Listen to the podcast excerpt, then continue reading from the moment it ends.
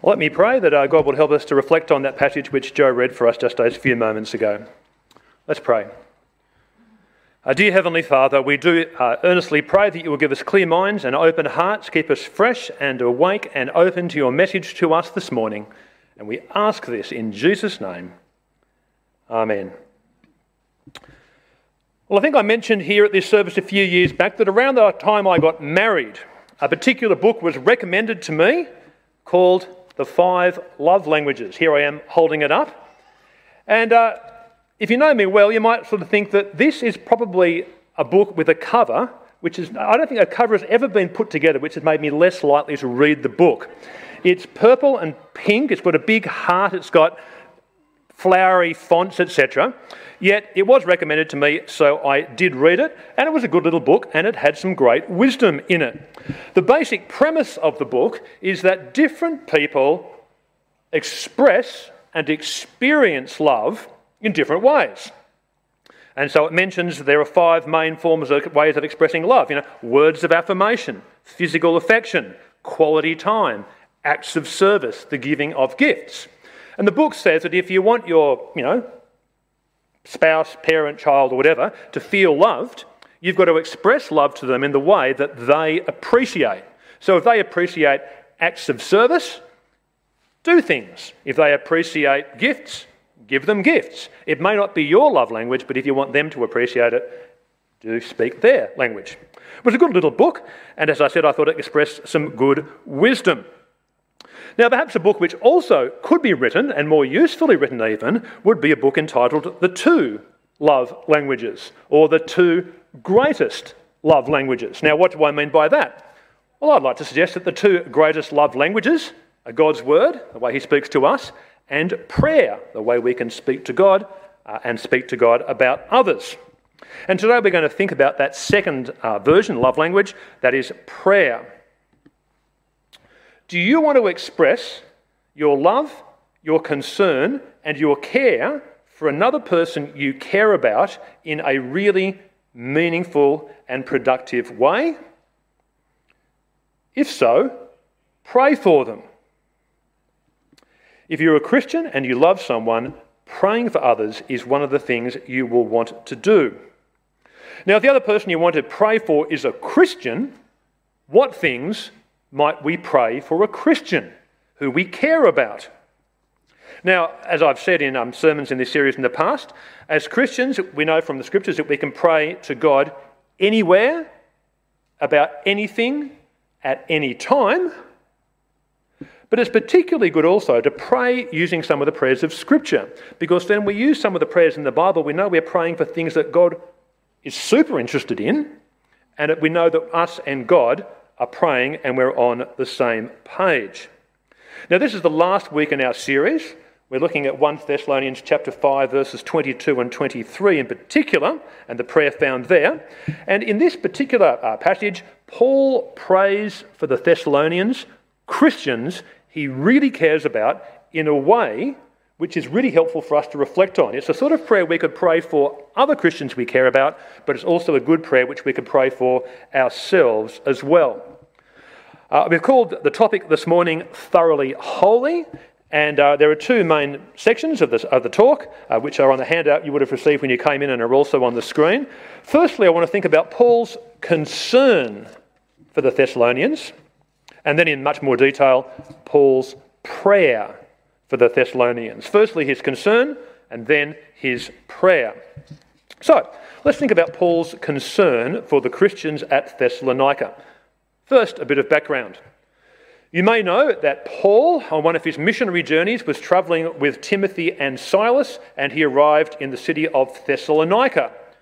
And he, uh, he preached there over a number of uh, weeks, and we can read about that in the book of Acts, chapter 17. And during the course of his preaching on Sabbaths, a number of people became Christians. They were converted. But his preaching, surprise, surprise, aroused the opposition of some of the Jewish people in that town, and they caused a riot and stirred up opposition, forcing Paul to have to leave. So Paul then went down to a place called Berea, started preaching there. But do you know what happened then? The Christian, sorry, the Jews from up in Thessalonica travelled all the way to Berea to try and oppose Paul there too. What message do we get from that? That there were some Jewish people in Thessalonica who didn't just oppose Paul's message, they really opposed Paul's message, didn't they? They were prepared to travel to oppose it. And what about the church up there? Well, it was a new church, possibly only a few weeks or months old. Now, um, if you were Paul, how do you think you would feel about that church in Thessalonica? A new church, a small church probably, but surrounded by a level of pretty committed opposition. Well, you can imagine that Paul would be very concerned uh, for the Christians there. Now, if we read for the book of 1 Thessalonians, if you get the chance to do that, you'll see that Paul is very concerned for the Christians there. In fact, he says in chapter 2, verse 17, he refers to his intense longing for them. It's clearly a very sort of emotionally laden relationship. And it's probably not surprising that Paul feels this really strong affection and, and concern and pastoral care because the church up there and he himself are in a somewhat dangerous situation and also he's naturally pastorally concerned. Now, I was trying to reflect on how we today might better appreciate the level of concern, and I, I come up with the following two ideas. Firstly, my dad uh, fought in the Second World War in the 2nd 5th Field Regiment. And during the course of the war fighting, you can imagine that he and his mates would have been through some pretty dangerous situations together. Now, when I was a young man in my 20s uh, and my dad had retired, I'd often see him putting on his suit and I'd say, Dad, where are you off to? Oh, one of the guys from the 2nd and 5th passed away. It's his funeral. 50 years later, he was still going to the funerals for the guys he fought with. Why did he do that? I guess he cared about them. They had been in danger together, they'd been through a lot together, they'd suffered together. 50 years later, he was still going to go and honour them in that way. And when you've been in danger together, you can have this sort of bond. Perhaps Paul felt that for the Thessalonians. And on the pastoral side of things, uh, I wonder whether you ever ran a Bible study group or a youth group or young adults group a number of years ago. Perhaps a number of people in that group became Christians or grew as a Christian under your, you know, humble leadership. And now, you know, 5, 10, 20 years ago, later, you still really care about those people. You think about them, you pray about them, there's that sort of bond. Well, I think if you put both those ideas together, you might get an idea of, I guess, I think the level of emotional commitment that Paul feels and has towards the Christians there in Thessalonica. So, what does Paul do with his concern? Well, at least three things, it seems. We can read earlier in 1 Thessalonians that he sent, he couldn't get back to Thessalonica himself, so he sent Timothy. He sent someone to help them, one of his trusted, you know, co-workers. Secondly, Paul writes, writes to them. He writes the book of 1 Thessalonians. Thirdly, Paul prays for them. In fact, right in the second verse of the letter, Paul says he prays for them. Uh, he continually mentions them in his prayers. In 1 Thessalonians 3, he mentions a prayer that he prays for the Thessalonian Christians that their love would increase and overflow and that be blameless and holy. And then here in chapter 5, he prays for them again. What does Paul do? He sends Timothy, he writes to them, he prays for them. I wonder whether you've ever heard the phrase, oh, all we can do now is pray. You've heard that, I imagine. Uh, it's not a phrase I usually quite particularly like because it suggests that when all other efforts at doing something or achieving something have failed and there's nothing else you can do, well, we may as well pray now. It sort of suggests that prayer can be something of a last resort. But can I say that for Paul, prayer was not a last resort, it was a first resort. When he wanted to show his concern for the Thessalonians, he sent Timothy, he wrote, and he prayed. It was part of a comprehensive three pronged strategy. So, when we see a Christian family member, friend, neighbour, whatever, in need, and we want to help them, what might we do for them? Well, we might visit them, ring them up, Remind them of a few spiritual truths, send around a casserole, help them with some gardening. But do we pray for them? Prayer is one of the key things we want to do to help support and encourage and spur on other Christians uh, who we care about. So, my question is do you do that? Now, my question isn't, and you know, do you theoretically realise that praying for others could be a helpful thing to do in a situation like this? Because looking around, I'm pretty sure that pretty well almost everyone here would know that. I know we all know it in theory, but do we, when we look at our lives, actually pray for Christians we care about, particularly when they're in need? If you are, brilliant. if you could do better, join the club. Let's pray for people and support them in that way. Okay, given Paul prays as part of his comprehensive strategy to help other believers, what is it that he prays in this particular instance for the Christians in Thessalonica? Verses 23 and 24. Let's look at the actual prayer. I'll remind you of what it says. May God Himself, the God of peace, sanctify you through and through. May your whole spirit, soul, and body be kept blameless at the coming of our Lord Jesus Christ. The one who calls you is faithful, and He will do it. Now, that was part of the reading which Joe gave to us. When you heard those verses read, what was your response? One, did you actually even remember them being read? Two, when you heard them being read, did you sort of think, oh yeah, whatever? Were you perhaps a little underwhelmed? If you paid attention, did you sort of think, oh, Paul's just praying that they'd be better Christians, isn't he? You know, big deal. Now, don't articulate any of these things to me, but were you perhaps a little underwhelmed by that prayer? Now, can I say that if you were, it's possibly because um, you and I may not have appreciated that, in fact, this prayer is, in fact, something of a summary. What this prayer does is that it summarizes and encapsulates an awful lot of stuff which has been discussed in the preceding five chapters of the book. It's bringing it all together in this prayer, in this summary form. Let me perhaps give an example which some of you may really relate to. And it's been a number of years since I've mentioned The Princess Bride in a sermon here, but The Princess Bride is a magnificent movie which you should see if you haven't. But even if you have or haven't, I'll tell you how it finishes. At the end of the movie, there is a scene where a grandfather has been reading a book to his grandson. Now, at the start of the movie, the grandfather turns up. He says, I'm going to read you a book to his grandson. The grandson is underwhelmed by a book, like who wants to listen to a book being read? But as the movie continues, as the book is read, the grandson gets very into the story. And at the end of the movie, um, the grandson says to the grandfather, Granddad, do you reckon you could come again tomorrow and read this book to me? Again. And the granddad says, As you wish. Now, if you just listened to the first last two minutes of the movie and you heard the grandfather reply, as you wish, you'd think, oh, whatever. Seems like a funny thing to say, not particularly exciting. But if you've watched the movie which has preceded that, that you would, you would know that the phrase, as you wish, is absolutely laden with meaning. It summarizes a lot of what's in the movie. And what it summarizes is when someone says, as you wish, it's a way of expressing a love which is stronger than death. Death cannot overcome true love as you wish. It's, it's, it's this idea. So when the grandfather says at the end, as you wish, he is expressing, I guess, from his deepest heart, how much he really loves his grandson. Of course, I'll come and read it to you again. With that background, it's really meaningful. Without the background, it's just slightly quirky phrase. Now, I wouldn't say it's exactly like that, but with this prayer, if we don't know the background, we can be perhaps a bit more underwhelmed about that prayer. But when we're aware of the background, uh, the prayer is incredibly meaningful. Now, if you've got the handout which you received on the way in, you'll see that the prayer picks up three main ideas which have been features in the book of 1 Thessalonians. Firstly, uh, the, the, prayer prays for holy living, and uh, holy living has been a key theme in the book. It features heavily in chapters 4 and 5, and in fact, Paul has already prayed for their holy living back in chapter 3. So there's a prayer for holy living. Secondly, the prayer picks up and references the coming or return of Christ.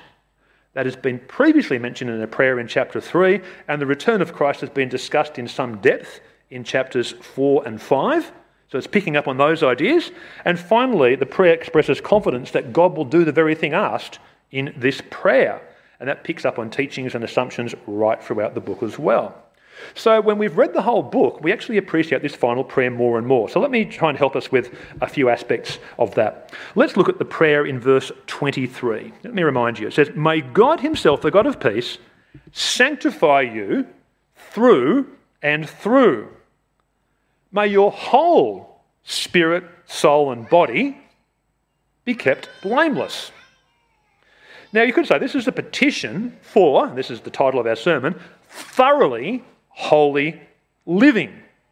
Really holy living, that they will be sanctified through and through. Now, I don't know how you relate to the word holy. I, I, I tend to think more in terms of godly living, or li- being more like Jesus, or living more the life that I was created to live, or living more the way that would please God.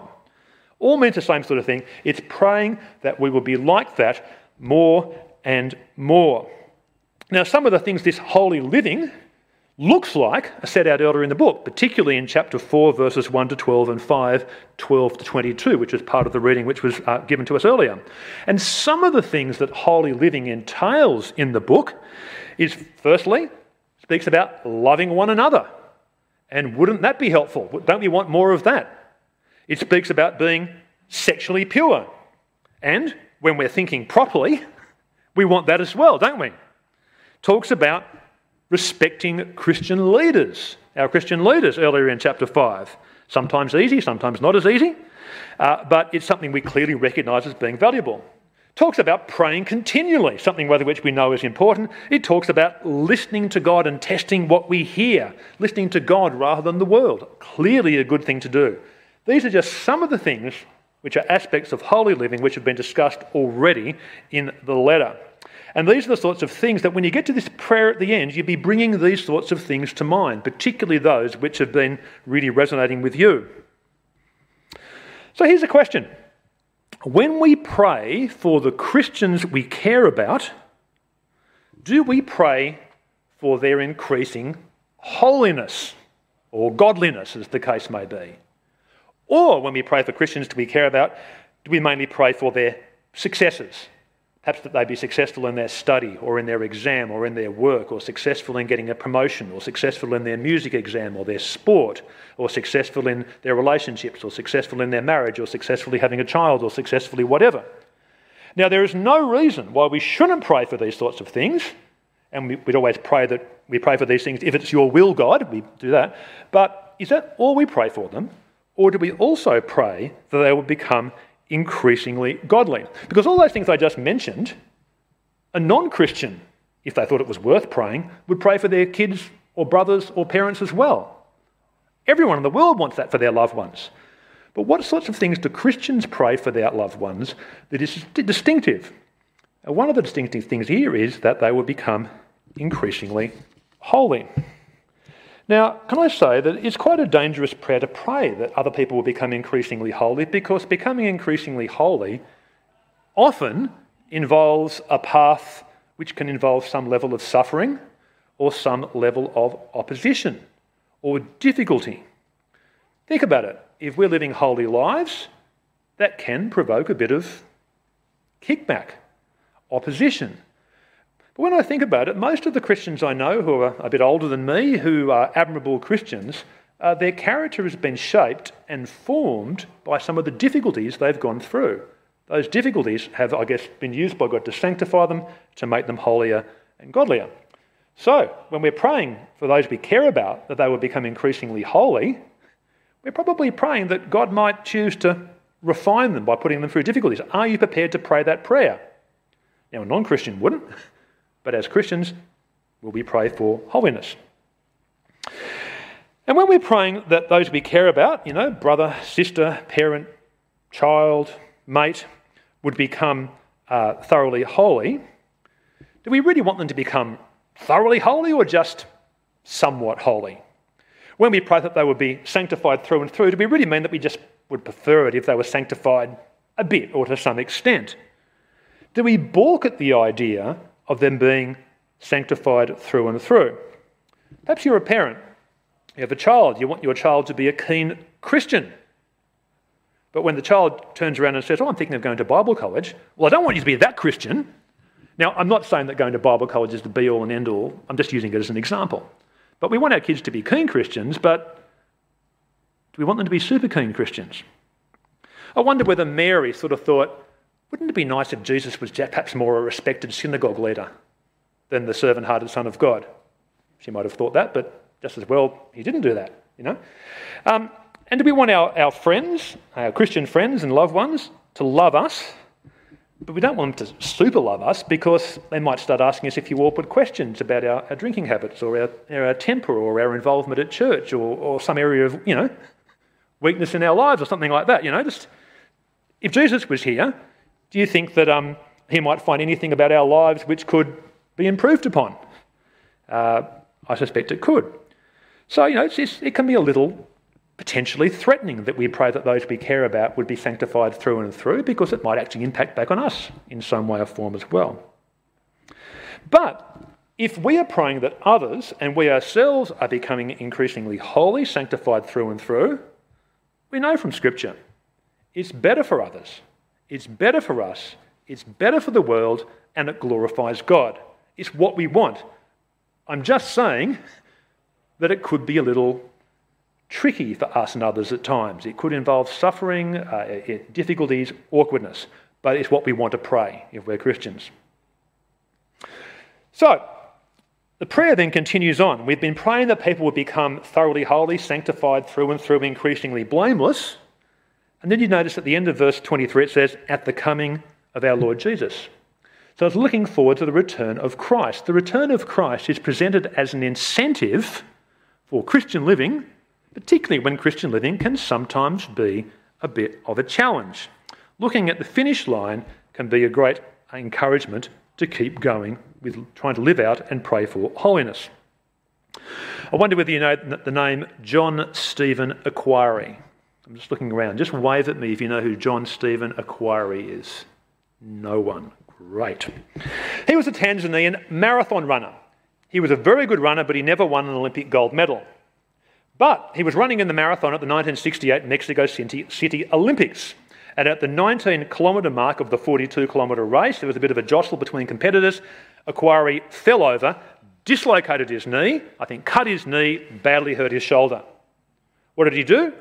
He got up and kept half running, half walking the remaining 23 kilometres. He finished the race last of all the competitors who actually finished more than an hour after the winning time, after the medal ceremony, when most people had left the stadium, when I think the lights were off and they sort of had to sort of have a few lights left on while he came in. But there's this incredible footage of him sort of limping into the stadium and running around, waddling around almost, to finish the race. And he was famously asked after the event, Why did you keep running when you knew you weren't going to win? And he said, My country did not send me 5,000 miles to start the race, they sent me 5,000 miles to finish the race. You know, the finish line was a motivation for him to keep going even when it was difficult. So, too, as Christians, and the finish line is a motivation for us to keep going with holiness. At which point you probably think that I finished with this illustration, but I haven't. I'm going to tell you more about Akhwari. Because a number of years afterwards, he started to become something of a national hero. He was presented with the National Hero Medal of Honour by his country for, I guess, what he did for the country. There's an organisation called the John Stephen Akhwari Athletic Foundation, which supports Tanzanian athletes. Footage of his finish has been shown time and time again around the world. His final quote, My country sent me here to finish, not just start, has been repeated in probably tens of thousands of contexts over the last few decades. When the Olympics were in Sydney, what did we do? We apparently invited him to the Olympics because that's an Australian thing to do, isn't it, with the underdog? And he even carried the Olympic flame through Tanzania in 2008. Basically, a whole lot of stuff happened to him after the finish line, which he probably never would have expected. Similarly, for Christians, when we're striving to live holy lives and we look forward to the finish line as an incentive, in fact, the finish line isn't the finish line, it's the start line. And it's what happens on the other side of that, which is even better than we would expect, which we wouldn't even expect which is an incentive to keep going as well.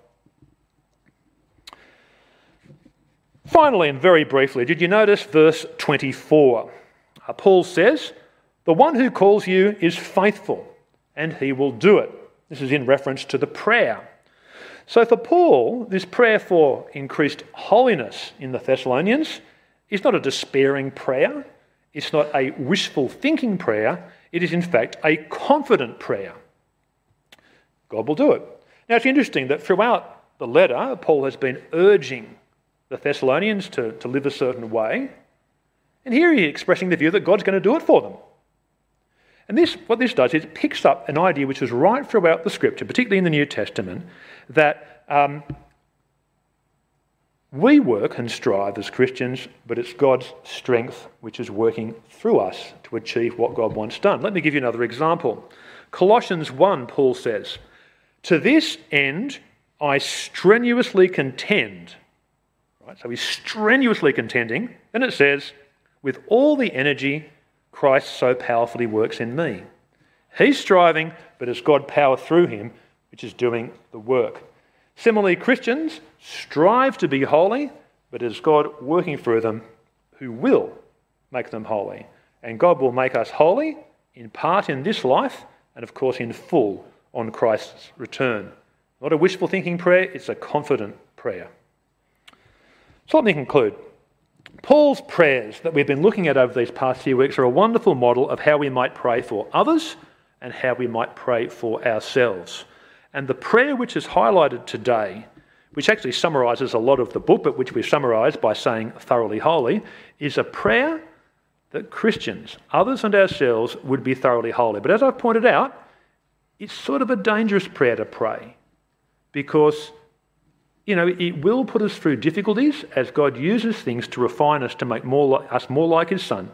But it's the prayer we want to pray because as we become holier and as others become holier, God's purposes will be so much better worked out in this world. A great prayer, but a dangerous prayer. May God sanctify you through and through, or may God make you thoroughly holy, godly, more like Jesus.